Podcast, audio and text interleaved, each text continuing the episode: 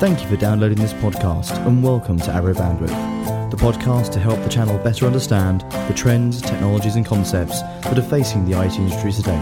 I'm your host, David Fern, and we hope you enjoy this Arrow production. And please subscribe. Thanks.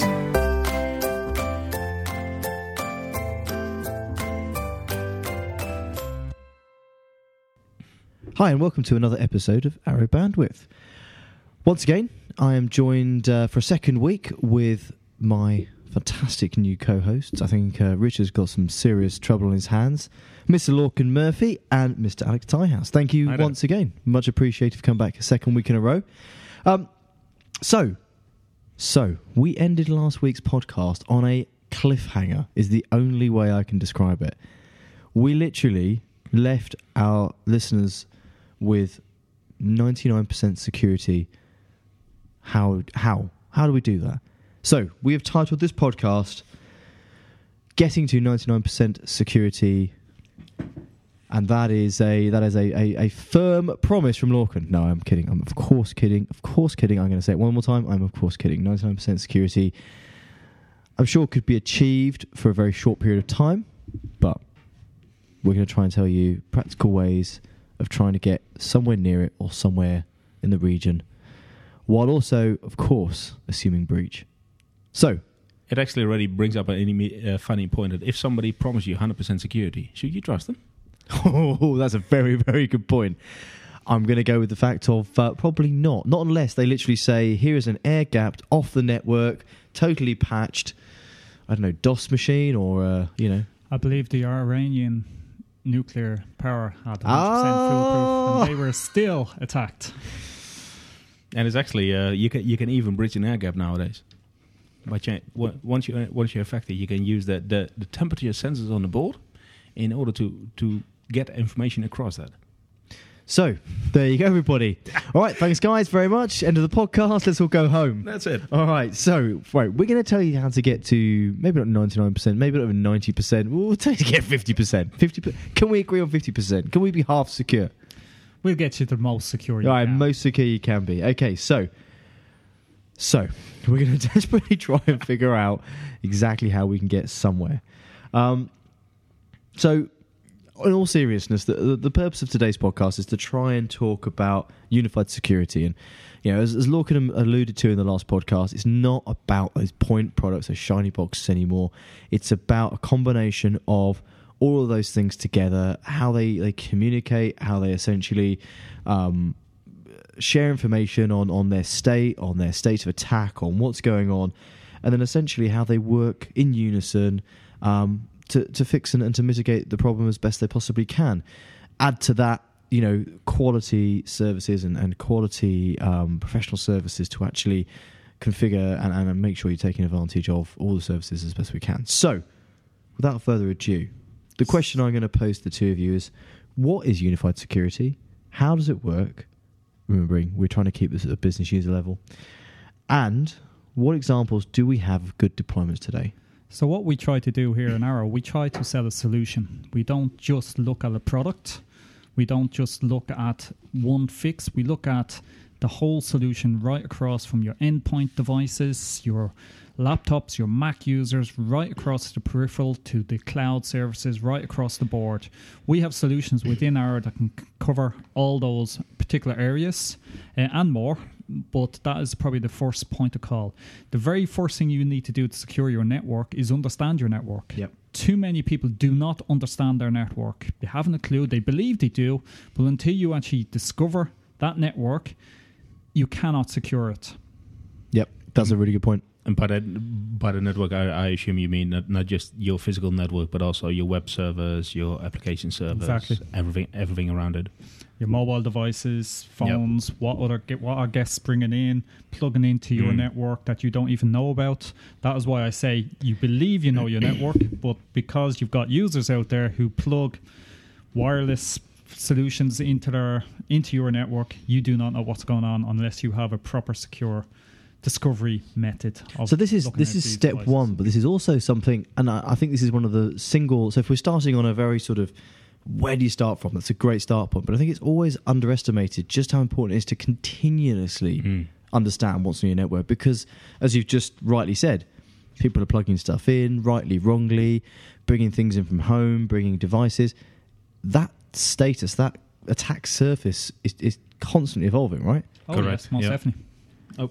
And it used to be the case that you build the network and you can well, reasonably leave it alone for a couple of years, and after the, after every year you do a refresh. Whereas nowadays, with this changing environment, you need to be on top of this every week, every day, every day, every week. You need to do some checks to find out well what is going on today.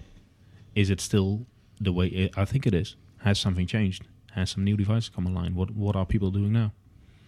And obviously, if you don't do that, I'm guessing the risk is, is huge, right? Because you could have all sorts of rogue devices, rogue access points, just about anything going on. Correct. Yep. Massive, massive problem in this day and age where people are very, very clever in what they can do, but most of it's actually accidental. It's plugging in an access point that thinking they were actually doing something good just to get their job done. And that's where your problem is. So other problems you might have is where s- somebody wants to work from home, sending per- data across to Gmail account, for example. Yeah. How would you protect users? Not nine times out of ten, it's educating that user, but sometimes you actually have to block them down. And, and a user doesn't even have to be on site anymore to, to do all kind of damage to the to the company. That, as you said, well, you can spread it to Gmail. But what happens if a user works from home and they are securely tunneled into the network? And using the tunnel, they can reach anything they would normally do within the environment. But at the same time, they are working from home, so they do go to Google, etc., Yeah. using their own local connection, and they get infected via the local connection. And they are connected to the enterprise, so the enterprise gets infected as well. And you need to be aware of that. So here's another question then on, on the note of that. Um, how so we have had a couple of podcasts so far. Um, the first two actually were on um, IoT. How's that affecting this? Because surely that must be exponentially increasing the attack surfaces. Every if every single light bulb becomes part of the network. Ah, sure, you're not reading the marketing. And marketing says Internet of Things are not going to be breached ever.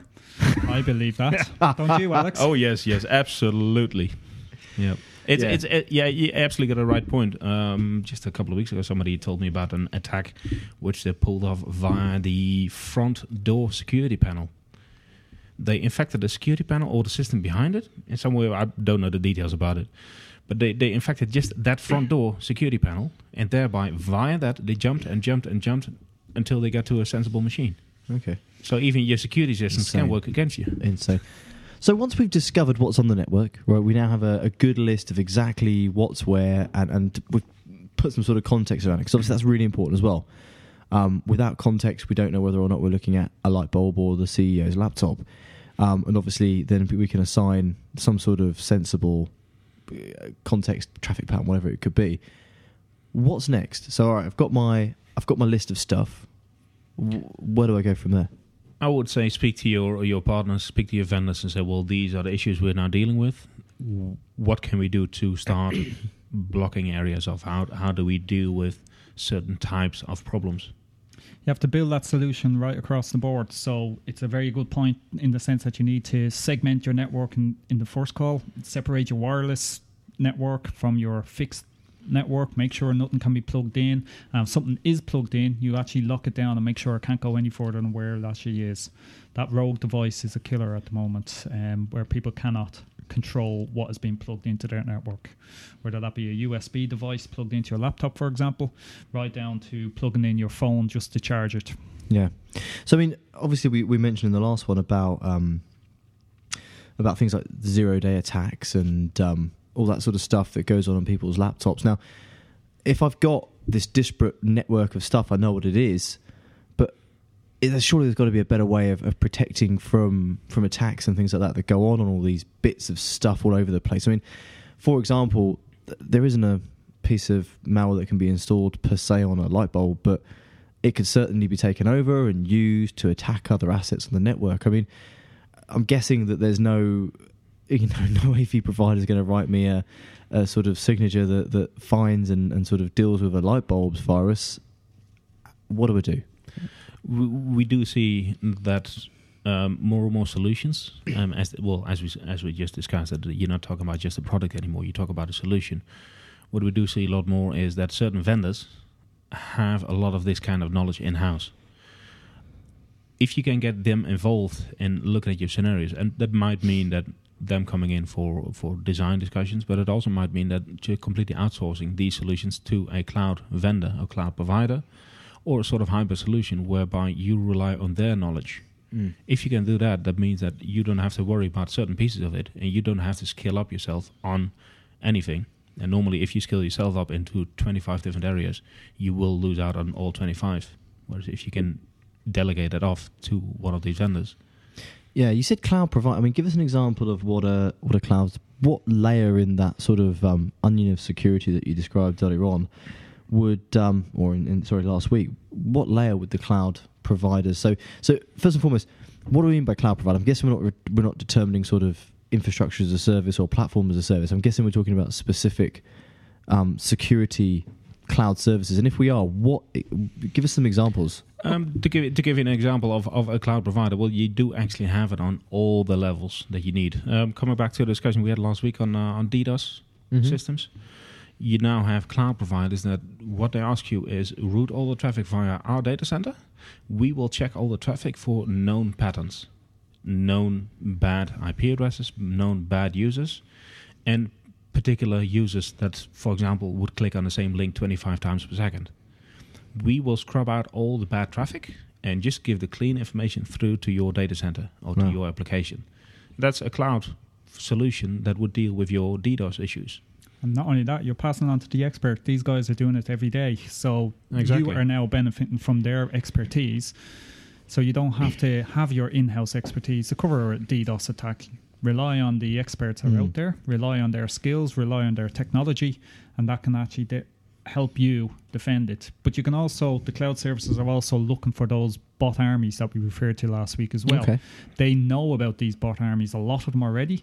So they actually have come up with a marketing term that I've actually heard is the minus zero day protection. What that actually means is if a bot network is known out there, no matter what the traffic is going to it, they will try to block that traffic. This is all done in the cloud on your behalf if you sign up to these technologies.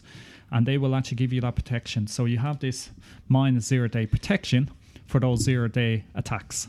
So, but I mean, I'm guessing it's as, as we said uh, a few times last week, Lorcan. It's cat and mouse, though, isn't it? Because I'm guessing as soon as the um, service provider, whoever's providing this sort of filtering service, blocks it, they'll change the IP addresses they're coming from, or mask them, or various other technologies, techniques. I mean, who's winning?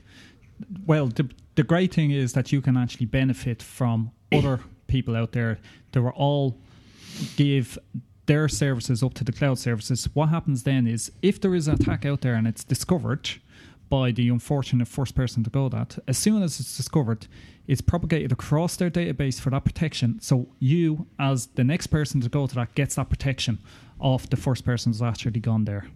And there's actually no, m- m- most of these vendors and these providers are also to- e- exchanging this kind of information with each other, so that if you ha- if one of them has been affected or one of them has picked it up, they will spread it out to anybody who uses the same database.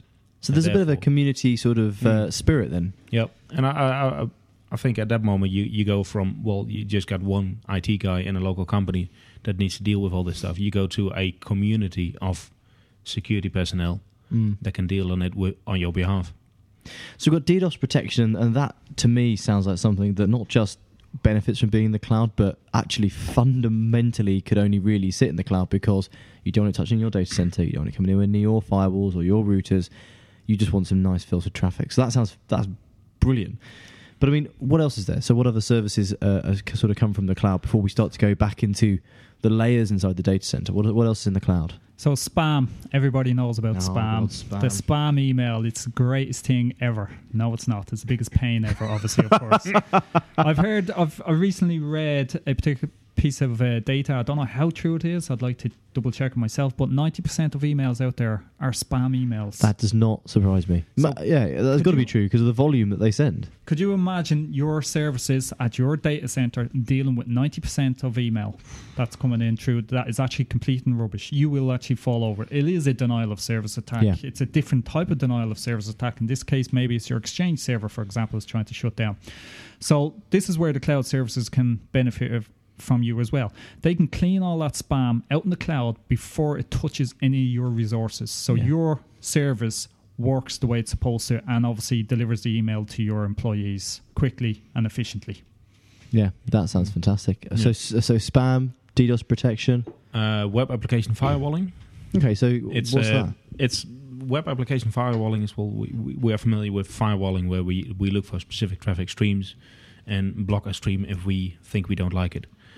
What you have a lot more nowadays is everybody's working over uh, web traffic, HTTP and secure HTTPS traffic.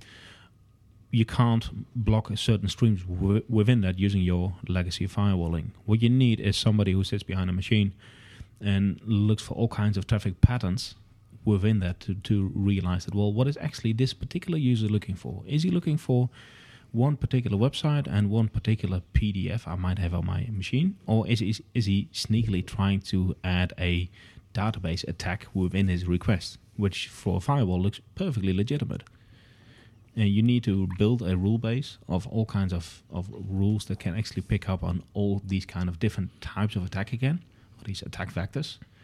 And when traffic flows through your firewall, it can then pick up and say, well, maybe this is actually something that's going wrong. You can do this on site, but that means that you need to spend quite a bit of time on understanding your traffic, understanding what kind of attacks are out there. If you can again leverage this community of security resources that actually deal with this database of known attacks for you, you can let them in the cloud do the security for you. Okay. Cool. So I mean, let's come back into the into the data center for a minute. So sounds like the the cloud is a, is a great way of dealing with some layers, and as you say, it's run by the experts, it's run by the vendors. They get what they're doing. They've got all the expertise, and also um, it sounds like they're sort of sharing and proliferating information with each other to to ensure that you're as up to date as you possibly can be. So come back into the data center. We have discovered everything we need, everything we have on our network at that point in time. We then need to start to okay. We've implemented some cloud services to deal with DDoS mitigation and, and things like that. What's what's the next layer down? So I'm inside my, I'm behind my firewall, quote unquote. You know, but how about um, you know, ha, ha, what's the next layer down? What do, what do I need to do with or, or or the next layer up from the core? Well, because you're dealing with the cloud, the cloud tries to strip out as much rubbish or as much as tax as possible. They cannot cover everything. So, one, educating the users is key point. But even after that, you've got to make sure if it is being attacked, that that attack doesn't spread right across your network. So this comes back to the segmenting your network to make sure it's is only hmm. relevant to certain departments. That can be as straightforward as an internal firewall, for example, to separate your finance department from your sales department, for example. But right down to locking down rogue devices that are actually being plugged into your network or a rogue app that's actually being emailed across right across your organization. So how do you actually block those apps being launched? Well, this is where application control comes into your for example, on your desktop. If you have application control, which will actually stop that application being launched in the first place, you actually protect the rest of the organization. Even though that one PC may be attacked and vulnerable, mm-hmm. it leads, locks it down to no one else within your organization. But actually comes back to the other point of don't click on a link that you don't understand that's been emailed to you. It doesn't make sense. If the CEO sends you an email with all the financial details in it and he doesn't normally do that, please don't click on it. It's not something you should be doing.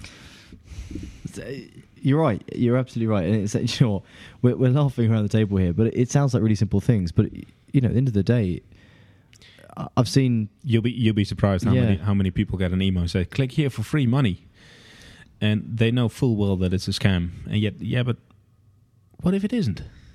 No, it is a scam. Don't click it. So Yeah, here's but- the thing. Yeah, but let's click on it anyway. So here's the thing, right? I've uh, I've had a link. I like the idea of free money. That sounds good to me. That sounds really good. I click on it. Turns out it, it's malware, and I'm pretty sure I've been affected. Um, I don't want to tell anyone because I'm pretty sure I'm going to lose my job because it sounds really stupid. You know, I clicked on a piece of malware. Everyone's always told me not to, and blah blah blah blah. How can the business deal with that type of situation? How can the business deal with? So I've got something on my PC. It's doing bad things. I can't see it. I don't want to tell anyone that I think I might have installed some some malware. what what's what's the sort of mitigation? How how can an enterprise deal with? Do you know what, Yeah. Ale- Alex? You've always got a great phrase of how how can an enterprise deal with layer eight? layer eight being Yeah, layer 8 being uh, the user, or in other words, the, the interface between the keyboard and the chair. so. Come on, how so, how do we um, deal with it? I, th- I think it, it, you're, you're exactly picking up on an issue that will. It it has been extremely difficult to deal with it, especially if, well, as you say, quite rightly so, people don't want to flag up that they've made an error. They, it's why, yeah, why put yourself in even more bother? But it is exactly what they need to do. Assuming that they don't do it, um, it's actually we're now moving into a new field, uh, especially where you come towards uh, software-defined networks. And that is that if you have in a classic network a hundred machines together and one of them has been affected, this can very easily spread to everything else, and that's exactly what you want to avoid. Going towards uh, software-defined data centers, software-defined networks, we now can have a new system called microsegmentation. What this does is the system, the network itself, puts up a firewall around every single machine. And this firewall can check on, on as many levels as you want. It can look on, on normal network traffic as it would normally do from a firewall perspective, but it can also pick up on what kind of applications are you running? What kind of traffic patterns do you normally see? Are you doing something out of the ordinary? As soon as it pick up, picks up on something that it doesn't normally see and it doesn't behave to normal traffic patterns, it can then immediately block it off. Either just block off the stream or block off the whole machine and say, well, this machine has potentially been infected. Let me disconnect it from the network. So essentially, what you're saying is it can. There's a system in place where it can start to. It has a baseline of this is what's normal, this is what normal traffic looks like, and all of a sudden you start to do something, or sorry, not, not you, your PC, the malware starts to do something. It tries to access systems that you wouldn't normally try to access. It tries to send large quantities of emails or whatever. It, it can look at that and say that's unusual. So there's no need for anyone else to get involved. The system fully automated sort of um, detection and mitigation based on pure analysis of the traffic. Correct. Yeah, you're coming back to step step one again, where you need to know what you're normally dealing with. Yeah. You need to know your network, but once you have that, it can indeed recognize that. Hold on, I'm now seeing traffic out of the ordinary. Let me deal with this. So it's not And- just what's on your network; it's what your network looks like. Di- yeah, establishing that baseline of this is normal. Correct. Well, Yep. good. Yep. And this is where um, product SIEM products might come into play as well. If s- SIEM. SIEM basically is a log server that collects your logs from multiple vendors, multiple devices, and if it sees a baseline that actually peaks, you can actually act on that. So if it sees the ordinary is actually working along quite normal, and then suddenly you're seeing the, the baseline uh, escalates on a particular situation, perhaps it's trying to access certain files, for example, this is where SIEM will come into play and actually help you as a engineer to understand the technology that has been attacked and you can then obviously react to that rather Okay.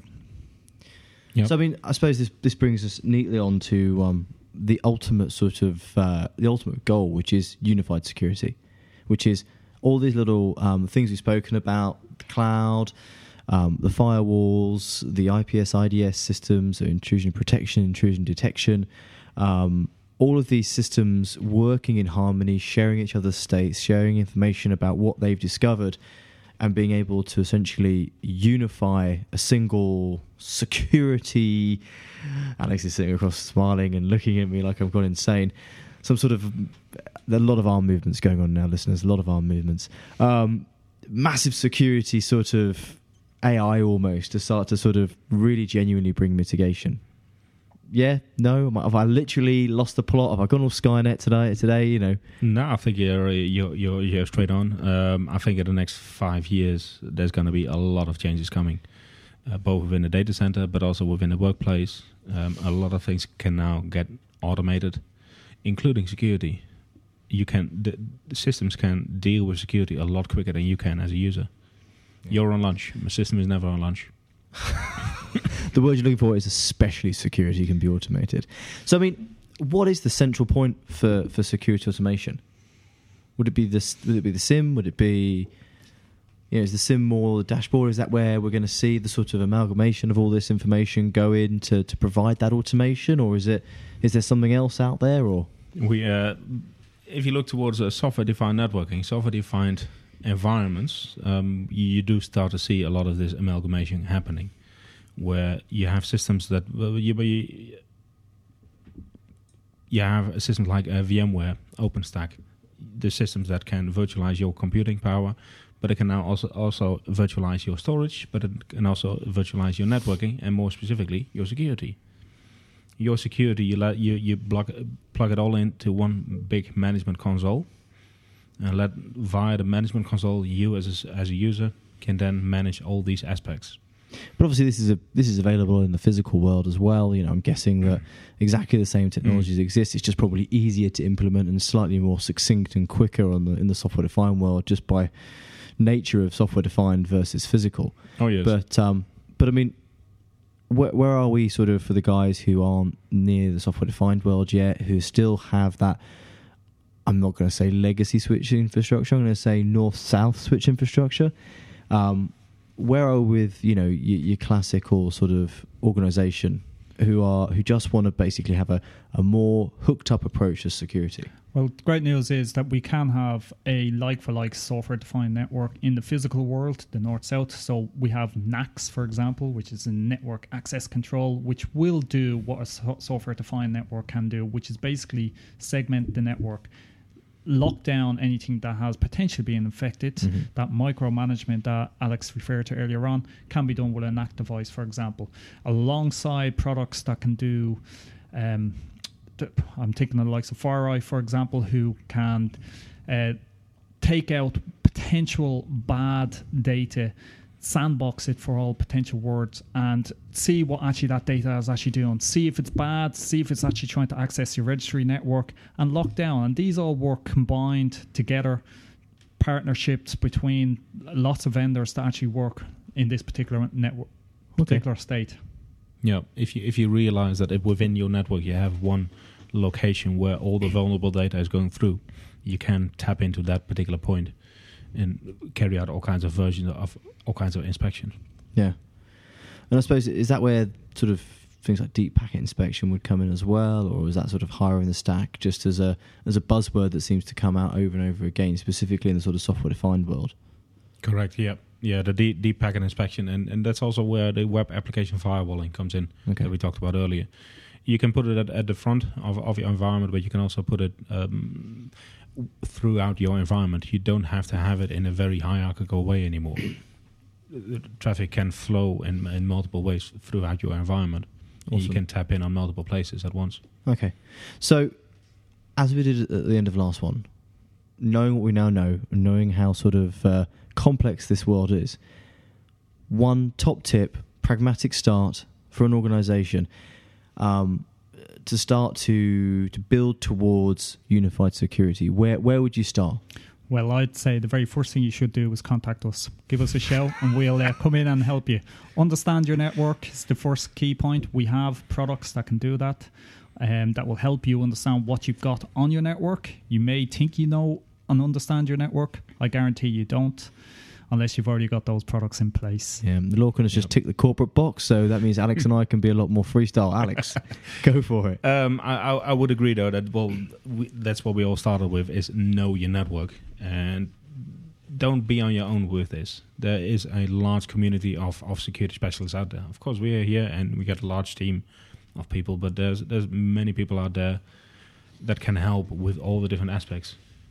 Awesome. Well, mine. Do you know what? Mine would be having listened to all you guys, having listened to a lot of um, a lot of different information sources on the internet. Would be think about you know if you're going to implement these sort of technologies, almost build to unification. Think about if you're building new technologies or buying new technologies today. Think about how they're going to work with each other in the future.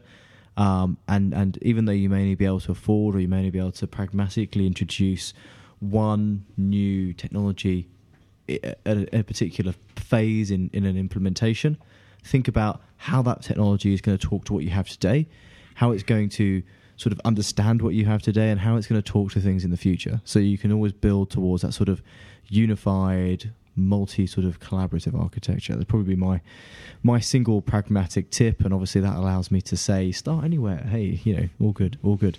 No, you're quite right there, David. Um, well, I will say there is budget. You mentioned budget there. Like there is a cost that will associate with all these security Yeah. defenses, but we do have defenses there that will fit every single budget. Whether that be a cloud service, for example, or a small little appliance that can sit inside your network and actually control it. So, again, I suggest talk to your partners in that play in this particular area that will help you. Yeah, Yeah, and I would say that don't don't forget about your classic security as well. It still plays a, ve- a very important part. It's just not everything anymore. There's Yeah. much more to it. well said, well said. And on that bombshell, um, that's another thirty minutes of of your listeners' ears and lives uh, taken up listening to uh, Bandwidth. So once again, it leaves me to say thank you very very much to our special co-host guests, Lorcan and Alex. Thank Once you. again, your uh, your producer for today has been Hannah Jenny. My name's David Fern, and this has been an Arrow production. Thank you very much, and uh, see you next week. Cheers. Goodbye.